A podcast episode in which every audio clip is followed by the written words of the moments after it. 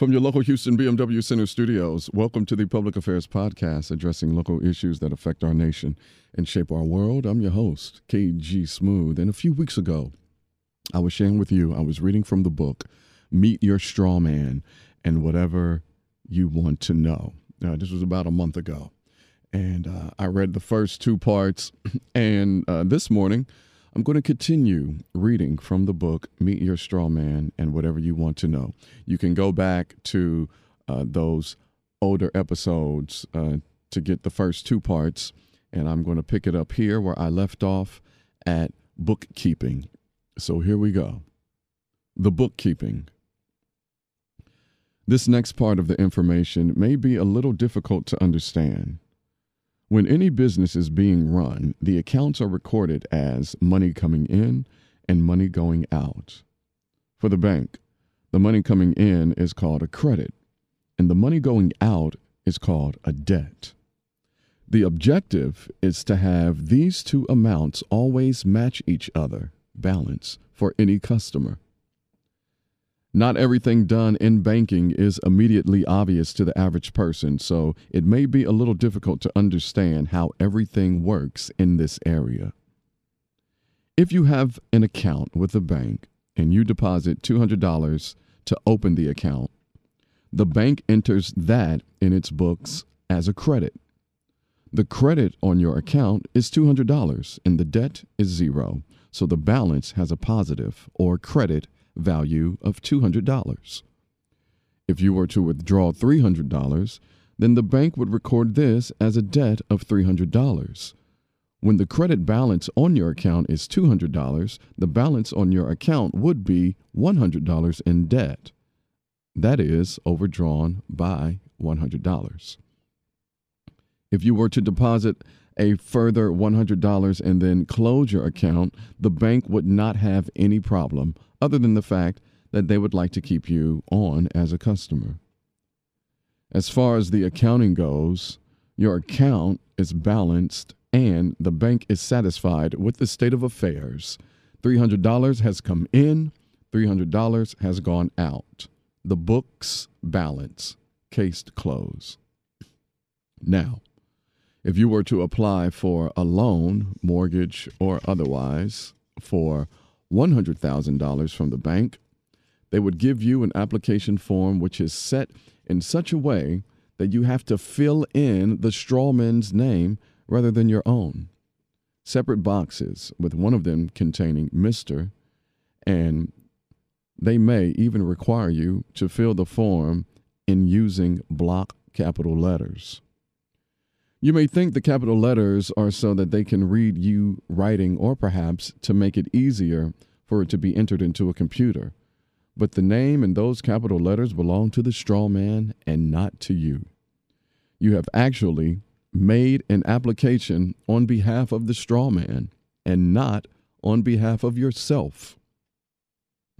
You might wonder why they would do this. After all, what could they ever get from the straw man? Well, you might be surprised. When the straw man is when the straw man was incorporated, they assigned a large monetary value to it, possibly $100 million, and they have been trading on the stock market on behalf of the straw man ever since. And you know how many years that has been.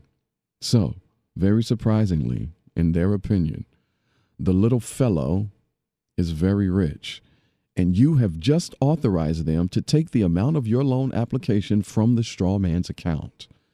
So before the bank passes you any money, it has already gotten its money from the straw man account and entered it in its books as a $100,000 credit on your loan account.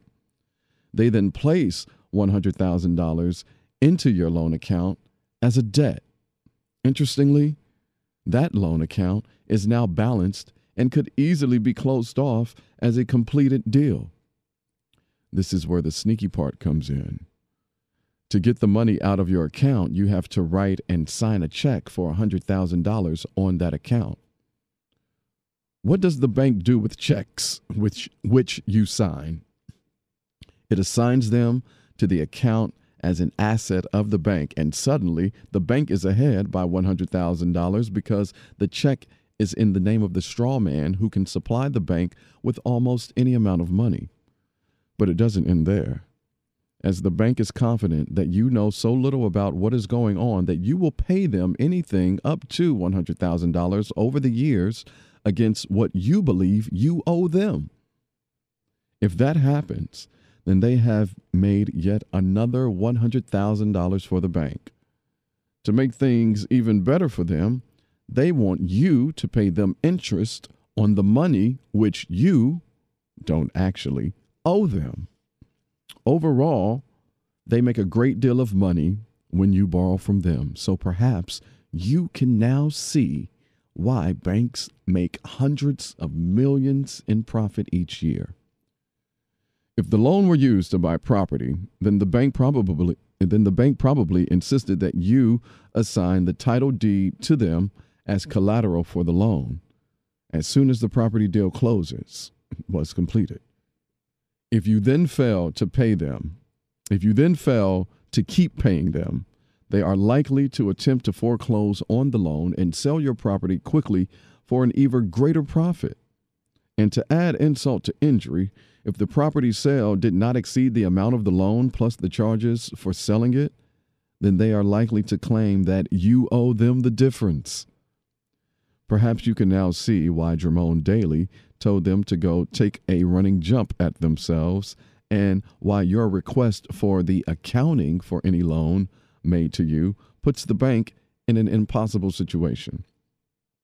If the bank then writes and tells you that the debt is fully discharged, they still have made a massive profit on the operation. And they also hope that the vast majority of their customers will not catch on to the fact that they are paying far too much for their property or even that there or even that there is a straw man involved.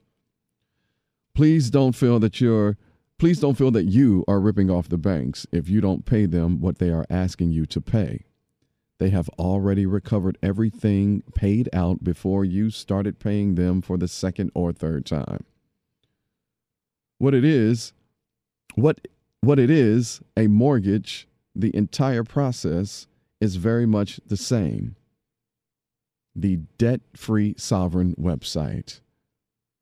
freewebs.com slash debt free sovereign gives a very clear description of this process in Canada, and the process is much the same everywhere else. They describe a typical property sale and mortgage this way The buyer goes to Magic Bank in response to the bank's claim that it is in the business of lending money in accordance with its corporate character. The buyer went to the bank believing that Magic Bank had the assets, money, to lend. Magic Bank never tells its customers the truth that it does not have any money to lend nor that Magic Bank is not permitted to use their depositors' money to lend to its borrowers.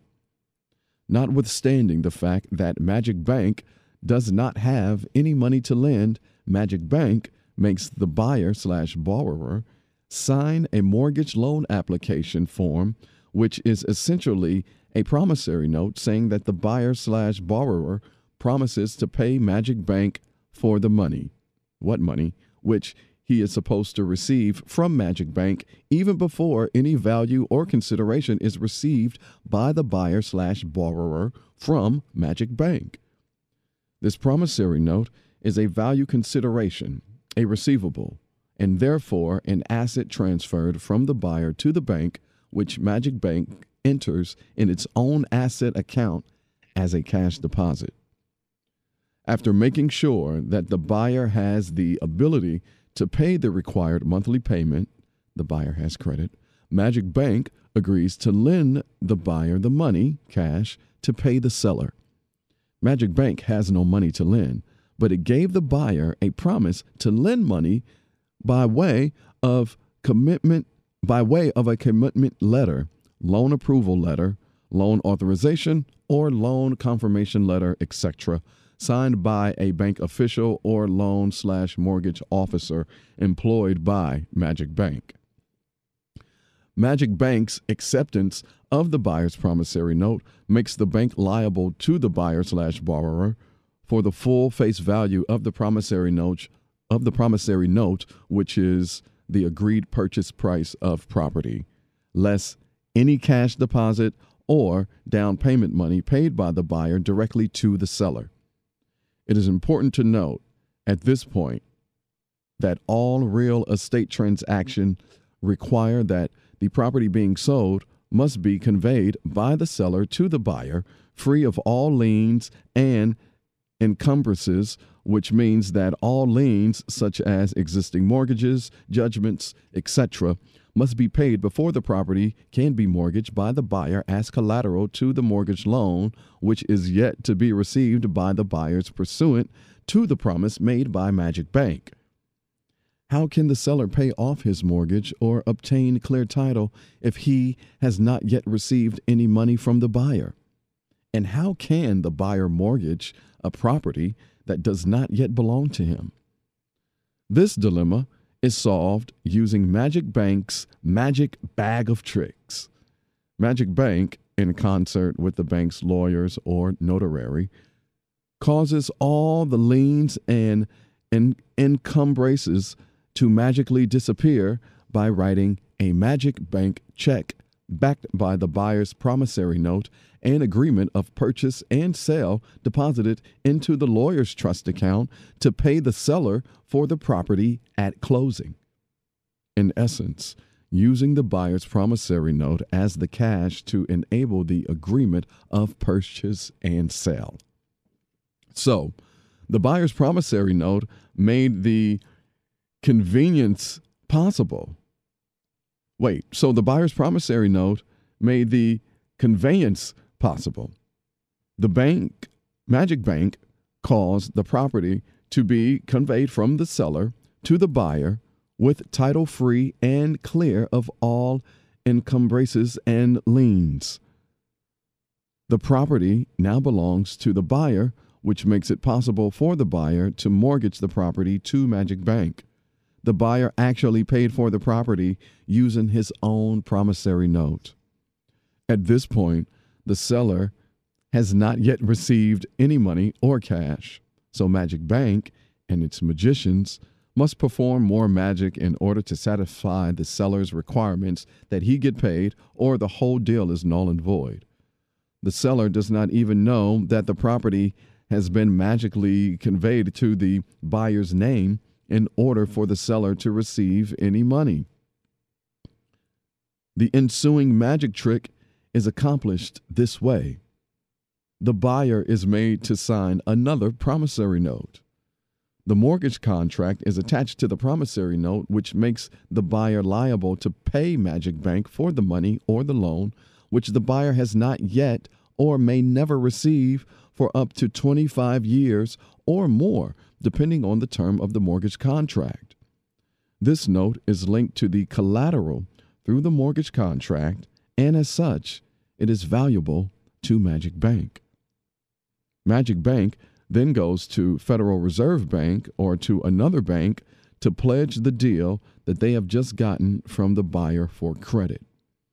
The Federal Reserve Bank then gives Magic Bank the credit. Remember, it is not Magic Bank's credit, it is the buyer's credit who promised to pay Magic Bank if and when the money is received by the buyer from Magic Bank payable for up to 25 years or more. Note, what happened above is basically a swap transaction all banks do to monetize security. In this case, the second promissory note that is linked to the mortgage contract and signed by the buyer is a mortgaged backed security. Magic Bank will then agree to pay the Federal Reserve Bank a certain percentage of interest over prime. Thus, the buyer's loan package goes to the Federal Reserve Bank, which credits Magic Bank with the full amount of credit, which is the total amount of the money Magic Bank is entitled to receive for 25 years which is the amount of the principal plus all the entrance payments the buyer has promised to pay to Magic Bank for 25 years or more, which is usually three times the amount of the money promised by Magic Bank to the buyer. By magic, Magic Bank just enriched itself and got paid in advance without using or risking its own money. Magic Bank's magicians and lawyers who hold the check that is backed by the buyer's original promissory note then writes a check to the seller as payment for the property. In effect, the buyer paid the seller with his own money by virtue of the fact that it was the buyer's own money, the promissory note, that made the purchase and sale possible. Magic Bank just made a cool 300% profit without using or risking any capital of its own.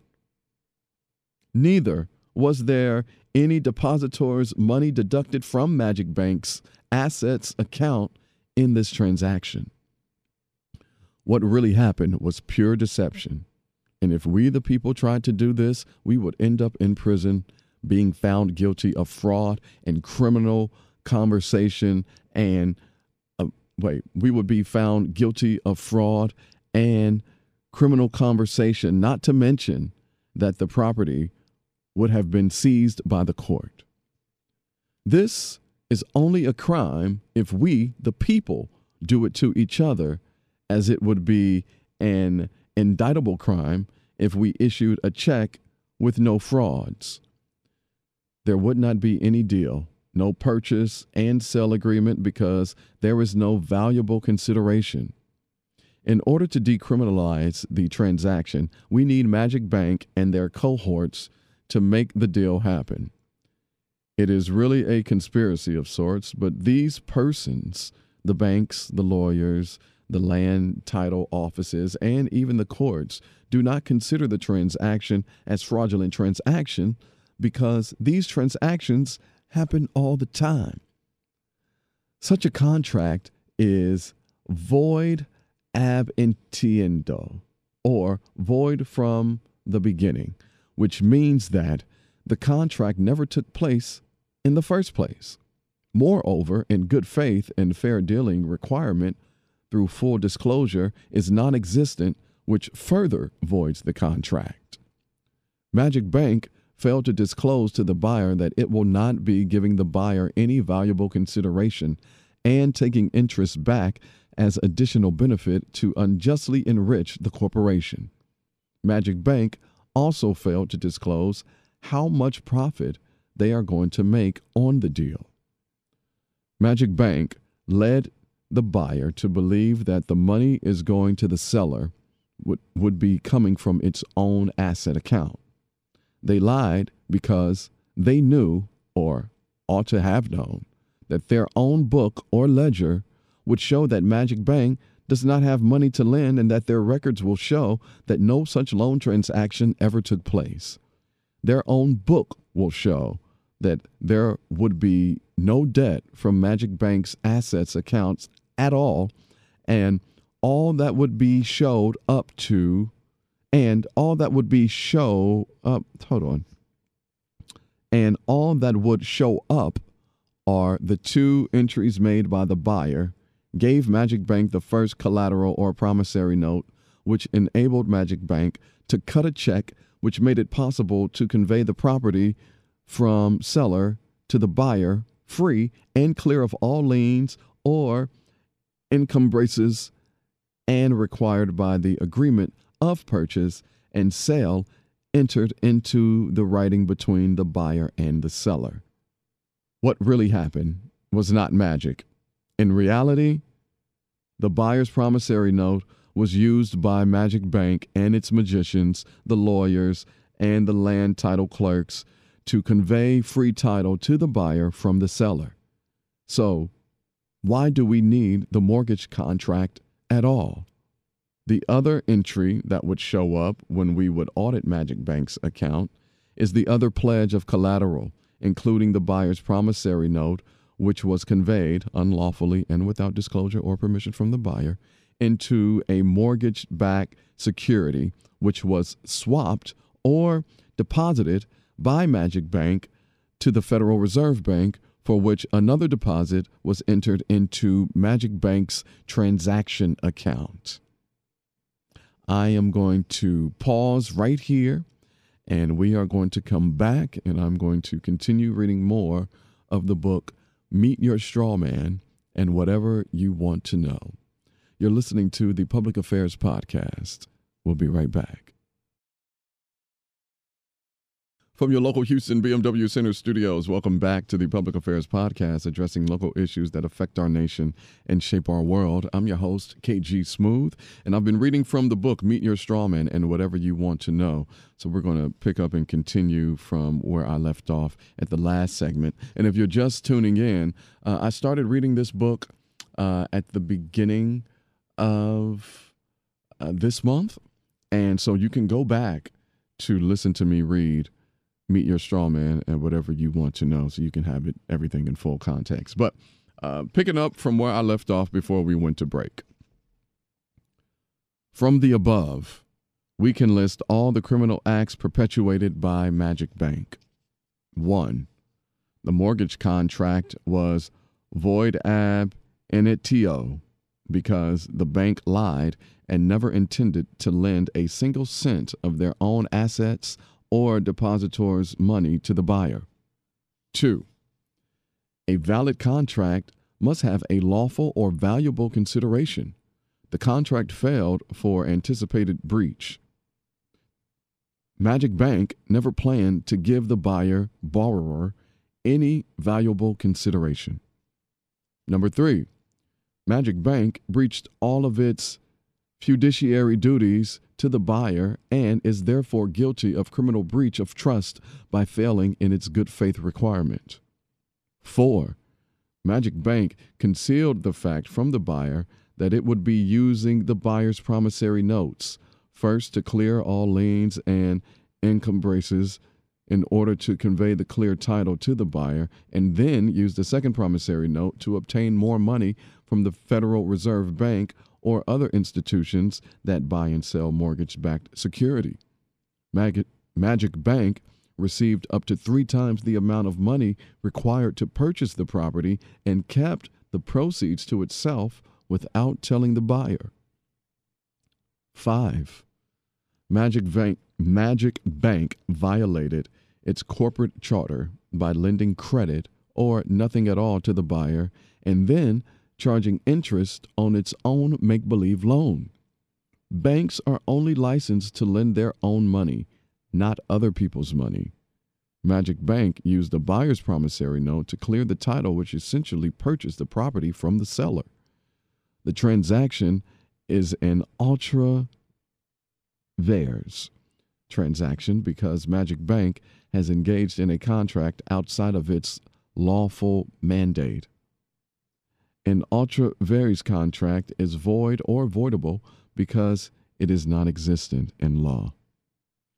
Number six, everyone involved is undertaking with Magic Bank, starting with the loan or mortgage officer, the lawyers, the land title office, and even the central bank are equally guilty by association by aiding and abetting Magic Bank in its commission of its crimes against the buyer and the people who would eventually have to absorb all of the loss through increased taxes, etc.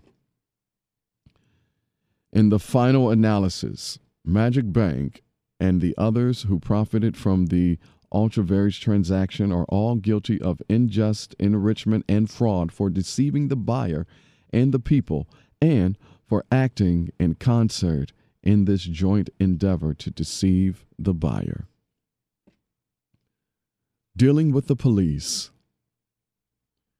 Years ago, a policeman was your friend and defender. Things have changed now that the pol- now that the police force have become commercial organizations dedicated to producing a profit by taking money from you in the form of speeding fines, parking fines, and any number of other charges. It is stated on national TV recently that in the last 13 years, 3,000 additional offensive offenses have been invented. as each individual police force is a commercial company in a way like McDonald's restaurant in strategy. It has no authority to enforce anything any more than McDonald's has. The men and women who work under the banner of their local police force have two separate roles. When they take up their occupation, they take an oath of office, pledging to uphold the law. The oath and nothing else gives them the authority to act to enforce common law. That is, the few things which are listed near the start of the legalese section above. It does not authorize them to do anything connected with so called government statutes. So they have been trained to use legalese to entrap uninformed members of the public. To be fair, it is highly likely that members of the police force are not aware of what they are doing and do not understand the difference between legal statutes, which are optional, and the lawful common law requirements, which apply to everyone and are not optional. Please don't get me wrong.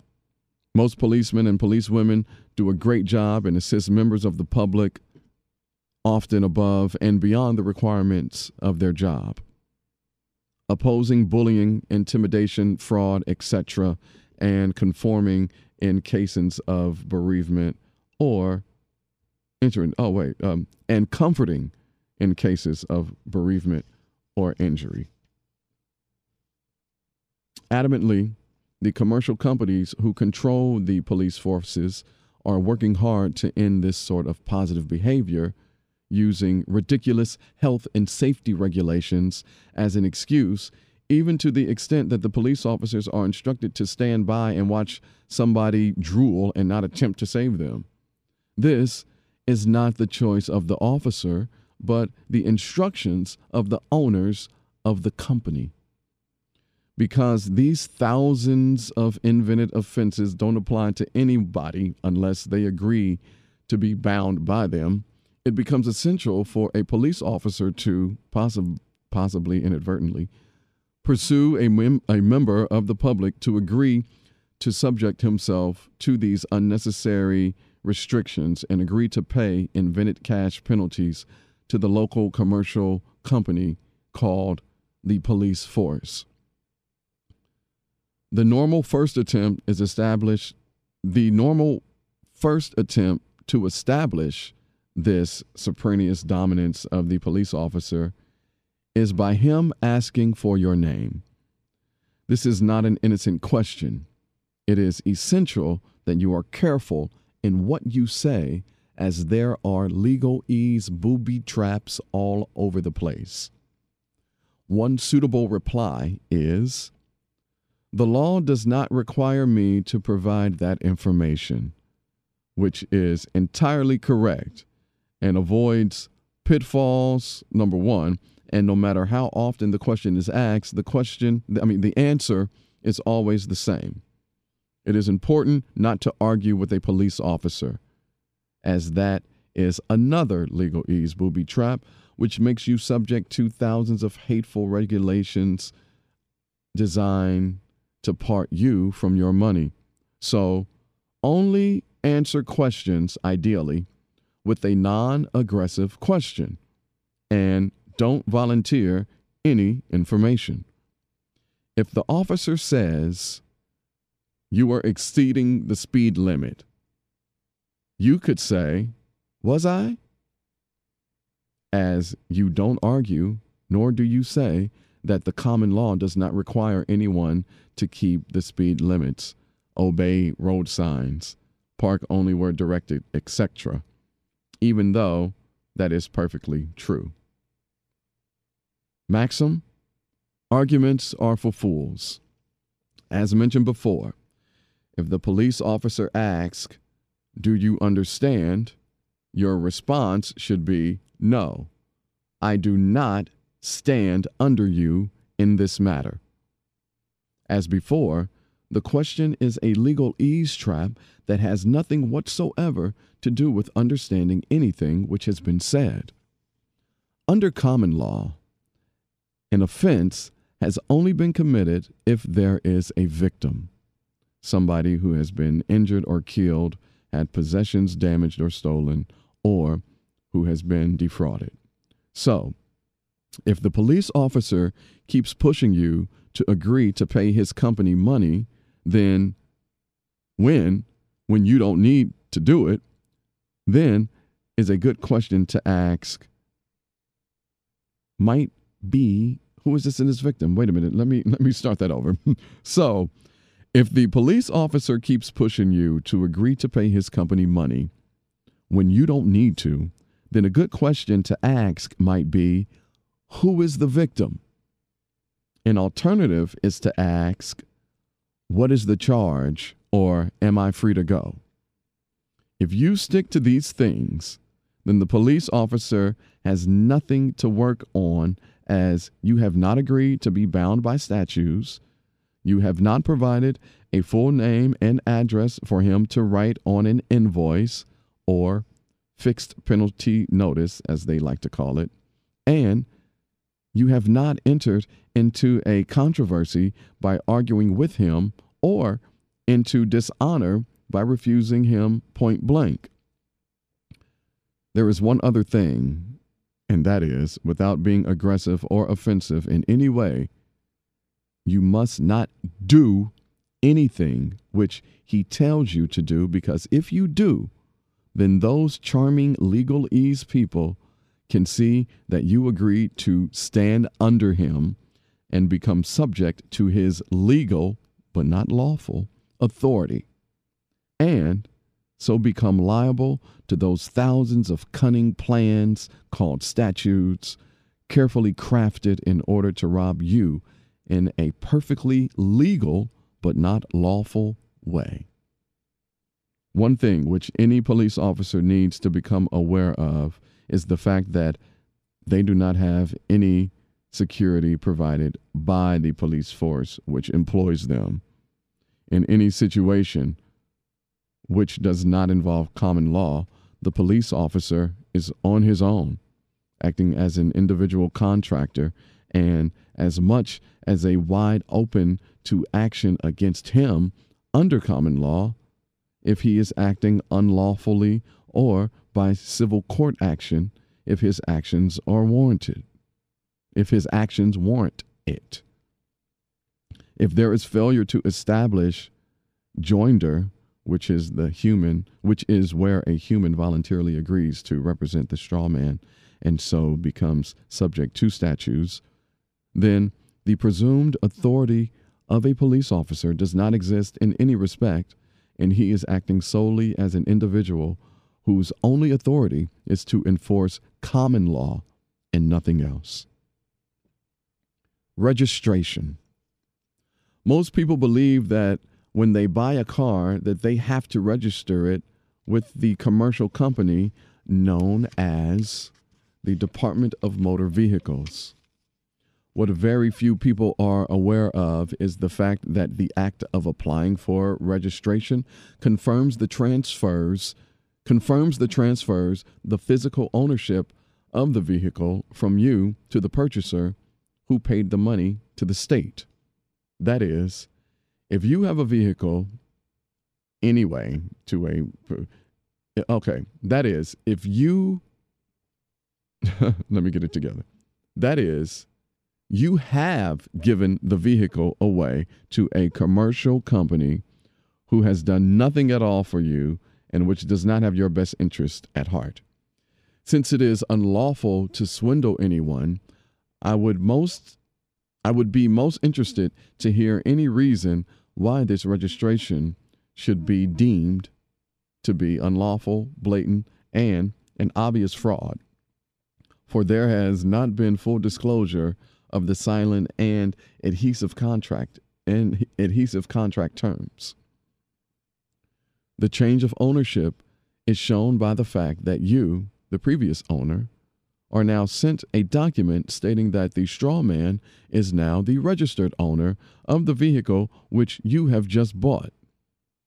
You are left to pay maintaining the vehicle for which you do not own and which the actual owner will seize and sell the vehicle, which cost him nothing, if you, as an agent for the registered owner, do not keep paying on do not keep on paying for the use of the vehicle.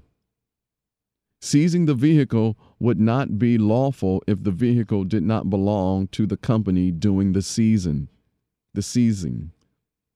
The vehicle will be seized if the registration tax is not paid.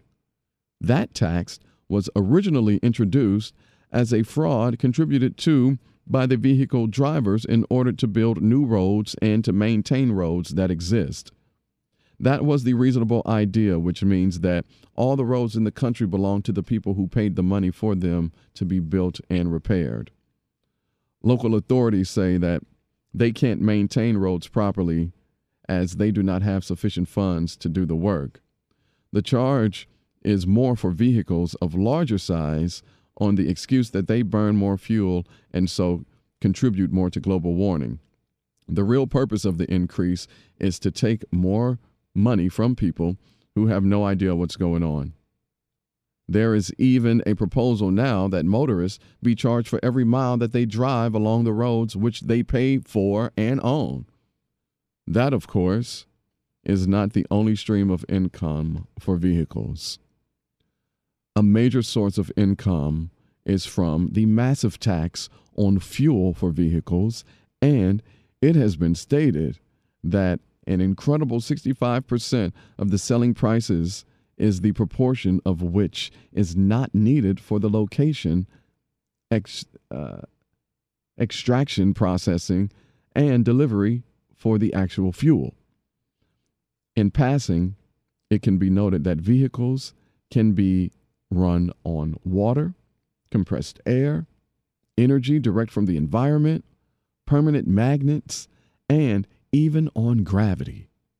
It will, without a doubt, be a shock to you that many of the inventors who have done this suddenly disappeared as soon as they started testing their prototypes. Far fetched?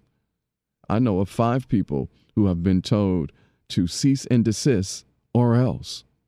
When you understand the billions and billions in profit that are made through selling oil products, selling oil products, actions like that become very understandable, especially since the people who do these things own the police forces and the courts and know that there will be no comeback no matter what they do. So, what about the driver's license? Under common law, humans have the right to travel freely, and that includes using a vehicle when traveling. The legalese people want to persuade you that you are no longer a traveler under common law, but instead you are a driver subject to their statutes, and that they demand that the driver must have a driver's license, registration tax, car insurance, and anything else they can think up. If you wish to live in freedom and somebody asks to see your license, then the question is, why would I want one of those? A driver's license is only needed for a driver of a vehicle which is being used in commerce. It cannot be argued that transporting, it can be argued, it can be argued that transporting a straw man is a commercial undertaking. So it would be advisable to not have anything related to a straw man with you on the road. It is also important to not give your name, address, or supposed date of birth, or to show any forms of ID, as this places you in position of voluntary submission by A. Obeying the command of another human being who is of equal standing to you, B. Associating yourself with consequentially representing a straw man who is automatically subject to all statutes, being itself a legal fiction joined to that fictional world. So, If you are not carrying a passenger who is paying for the journey and you are not stopping off and you are not stopping off on the journey to sell things and you are not transporting and you are not transporting a straw man, then you are not a driver with a passenger, but are instead a traveler with a guest. Travelers do not need driver's license. Mm. And I'm going to stop it right there uh, because the uh, the next part goes into uh, postal demands. So uh, once again, the book is Meet Your Straw Man and whatever you want to know. It's about five bucks on Amazon. Um, you can go back and listen to the previous episodes of me uh, reading this book so you can get it in full context. And um, thank you for listening. Please forgive me and my mess ups as I was reading this live in real time. Uh, so uh, thank you for my for my slip ups. And thank you for listening to the Public Affairs Podcast. On behalf of Uncle Funky Larry Jones, I'm KG Smooth. Enjoy the rest of your Sunday, and we'll see you next week.